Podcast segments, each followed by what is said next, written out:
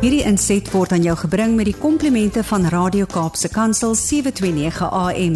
Besoek ons gerus by www.cape pulpit.co.za. Ek is Elsa Meyer van Tint to God Bedieninge. By hierdie derde gesprek oor Hebreërs gaan ons begin delf in die diepte van hierdie boek. Wat 'n ryk boek is dit nie. Hebreërs probeer om die ou en die nuwe verbond nie teenoor mekaar te stel nie, maar in mekaar te laat vloei om te wys hoe die ou verbond en die nuwe verbond in vervulling gegaan het. En hoe wonderlik die nuwe verbond is. Ja, dit is beter as enige iets wat enige iemand in die ou verbond kon ervaar of beleef. Ek wil baie graag verwys na een so voorbeeld. In Hebreërs hoofstuk 8 vers 5 verwys die skrywer na die priesters en die hoëpriesters wat in die tempel diens gedoen het. En dan skryf hy: Hulle dien in 'n heiligdom wat slegs 'n kopie 'n skadubeeld van die ware hemelse heiligdom is. Ja, Moses het daar op die berg iets gesien van die hemelse heiligdom en hy moes dit in opdrag van die Here weergee in die tabernakel in die aardse heiligdom. En uh daaruit het daar natuurlik baie wette en voorskrifte gevolg wat al die Israeliete getrou moes gehoorsaam maar een so skadubeeld wat vir my baie kosbaar is. En wat 'n mens maar net wys in hoeveel detail die Ou Testament eintlik profeteer oor die Nuwe Testament, is die van Abraham en Isak. Die keer toe Abraham hom wou gaan offer in gehoorsaamheid aan 'n opdrag wat hy van die Here af ontvang het. Het jy ook soos ek al gewonder hoe oud Isak was toe Abraham hom wou gaan offer. In my kop was hy altyd so 12, 13 jaar oud. Maar Ou Testamentiese kenners is van oortuiging dat hy waarskynlik tussen 30 en 33 jaar oud was. Dit is baie besonder. Want Jesus het op die ouderdom van 30 begin bedien en hy is waarskynlik op die ouderdom van 33 gekruisig. As jy die Hebreëse Bybel lees, gaan jy agterkom dat Genesis 22 en Genesis 23 nie van mekaar geskei is nie, maar eintlik 'n geheel vorm. In Genesis 22 word die offergebeure beskryf en in Hoofstuk 23 Sara se dood wat plaasgevind het op die ouderdom van 127. Nou as jy onthou dat sy 90 was toe Isak gebore is, is dit nou 37 jaar later. En kinders daai aan dat dit nie baie lank daarna was nie. Um dat sy ag ekskuus, ek moet dit andersom sê. Kinders daai aan dat nadat Abraham vir Isak wou gaan offer, dit nie lank daarna was. Um toe Sara oorlede is nie. So hy was waarskynlik as offer of voorgestelde offer. 'n Jong man in die vleur van sy lewe wat sy ou vader baie maklik sou kon oorrompel. Ons lees niks daarvan nie. Want die gebeure in Genesis 22 was nie sommer maar net 'n verhaal van 'n ou patriarg wat in geloof en gehoorsaamheid opgetree het aan die lewende God nie. Dit is 'n vooruitskouing. Dis 'n kopie na die seun en na die vader wat ook bereid was om dieselfde te doen. Volgens Joodse oorlewering was die berg waarteen Abraham en Isak uitgeklim het, dieselfde plek waar Jesus eeue later gekruisig is. Gesien in die lig van die feit dat die Jode nie vir Jesus as Messias erken het nie, is hierdie inligting baie besonder sonder dat enige iemand in die Ou Testament geweet het waar Jesus eeue later gekruisig sou word.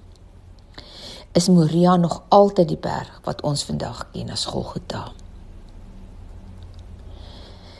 En nie net dit nie. Die ram was in 'n doringbos vasgedraai. Sy Horings het vasgehaak binne 'n doringbos. En op Jesus se kop was daar 'n doringkroon. So wanneer die Hebreërs skrywer die heeltyd verwys na die ou verbond en die nuwe verbond, dan is dit 'n baie spesiale gebeure. Want hy toon aan hoe dat alles wat in die Ou Testament voorspel is, so baie van die gebeure aangaande die Messias wat in die Ou Testament alreeds 'n vooruitskouing was, het nou in Christus Jesus hulle vervulling gevind.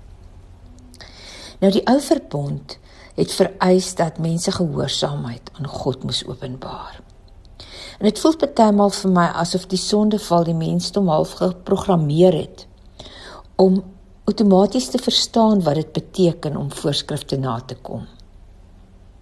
Natuurlik kry mense rebelle of die mense wat voel dis eenvoudig te veel gevra, maar meeste mense verstaan hoe voorskrifte, opdragte en wette werk. En ons probeer daarby bly. Ons weet almal faal van tyd tot tyd, maar meeste mense is wetsgehoorsame landsburgers en getroue Christene. In die ou verbond het van gelowiges gevra om in gehoorsaamheid op te tree aan die voorskrifte van God. Wie bereid was om daaraan gehoor te gee, sou seën ervaar. En ja, hulle dade moes uit 'n rein hart spruit. Dit moes meer wees as blote uiterlike optrede sonder innerlike oortuiging. Maar jou eie optrede kon vir jou voorspoed verseker. Ons lees daarvan in Deuteronomium 28 vers 2 tot 6 waar Moses vir die volk sê: As jy die Here jou God gehoorsaam, sal jy al die seëninge beleef. In jou stede en in jou oop velde sal jy geseën wees. Jy sal geseën word met baie kinders en goeie oeste. Jy sal geseën word met vrugbare beeste en klein vee. Jy sal geseën word met mandjies wat oorloop van vrugte. En jou knieskottel sal vol brood wees. Jy sal geseën word waar jy ook al is, of jy nou kom en of jy gaan wonderlike seën het gewag op elke wetsgehoorsame gelowige. Maar daar was baie voorskrifte. 613 van hulle. Party was makliker as ander. Dit was juis die wette wat vereis het dat jy van jouself en jou goed moet gee wat moeiliker was. En so het mense maar meestal voorgegee dat hulle doen wat die wet vra. Maar niemand het werklik al 613 van hierdie wette nagekom nie. Buitendien niemand kan 613 wette onthou nie. En dan was daar die vloeke. Niemand wou onder hulle lewe nie. Ek lees sommer maar net vir jou 'n paar van hulle in Deuteronomium 28 vers 15 tot 19. As jy weier om te luister na die Here jou God, en nie gehoorsaam is aan al die opdragte en die voorskrifte wat ek vandag vir jou gee nie, sal al hierdie vloeke kom en jou oorweldig. Vervloek is jy in jou stede en in die oop velde. Vervloek is jy met leë mandjies sonder enige vrugte en met knieskottels sonder bloed, sonder brood. Vervloek is jy met min kinders en kaal landerye. Vervloek is jy met onvrugbare beeste en klein vee. Vervloek is jy waar jy ook al is, of jy nou kom of gaan. Niemand was doelbewus op soek na een van hierdie vloeke nie. Wat nog te sê almal. En dit was volgens Moses die gevolge as 'n mens nie die eis van die wet nakom nie. Daar was net een manier om God se oordeel te ontkom. Almal moes gereeld offers bring. Die bloed van lammers en bokke en bulle moes oor hulle gesprinkel word wat die oordeel wou vryspring. Ons lees daarvan in Hebreërs hoofstuk 9 vers 9 tot 13, maar ek gaan net kortliks aanhaal. Onder die ou stelsel kon die bloed van bokke en bulle en die as van 'n vers wanneer dit oor mense gesprinkel word, hulle liggame van rituele besoedeling reinig. Die tekortkominge van die ou erediens wys heen na die huidige tyd. Die tyd van die nuwe erediens. Deurdat gawes en offers gebring is wat nie vir die een wat dit bring 'n volkomme skoon gewete kon gee nie, het dit net te doen gehad met kos en drank en allerlei reinigingsgebruike. Die dinge wat net die uiterlike raak en wat net sou geld totdat God alles sou regstel. En daardie regstelling het plaasgevind, geliefde, met die nuwe verbond, met 'n nuwe dispensasie wat alreeds in Jeremia 31 vers 31 tot 35 en in Esegiel 11 vers 19 beloof is. En daaroor gaan ons volgende week gesels.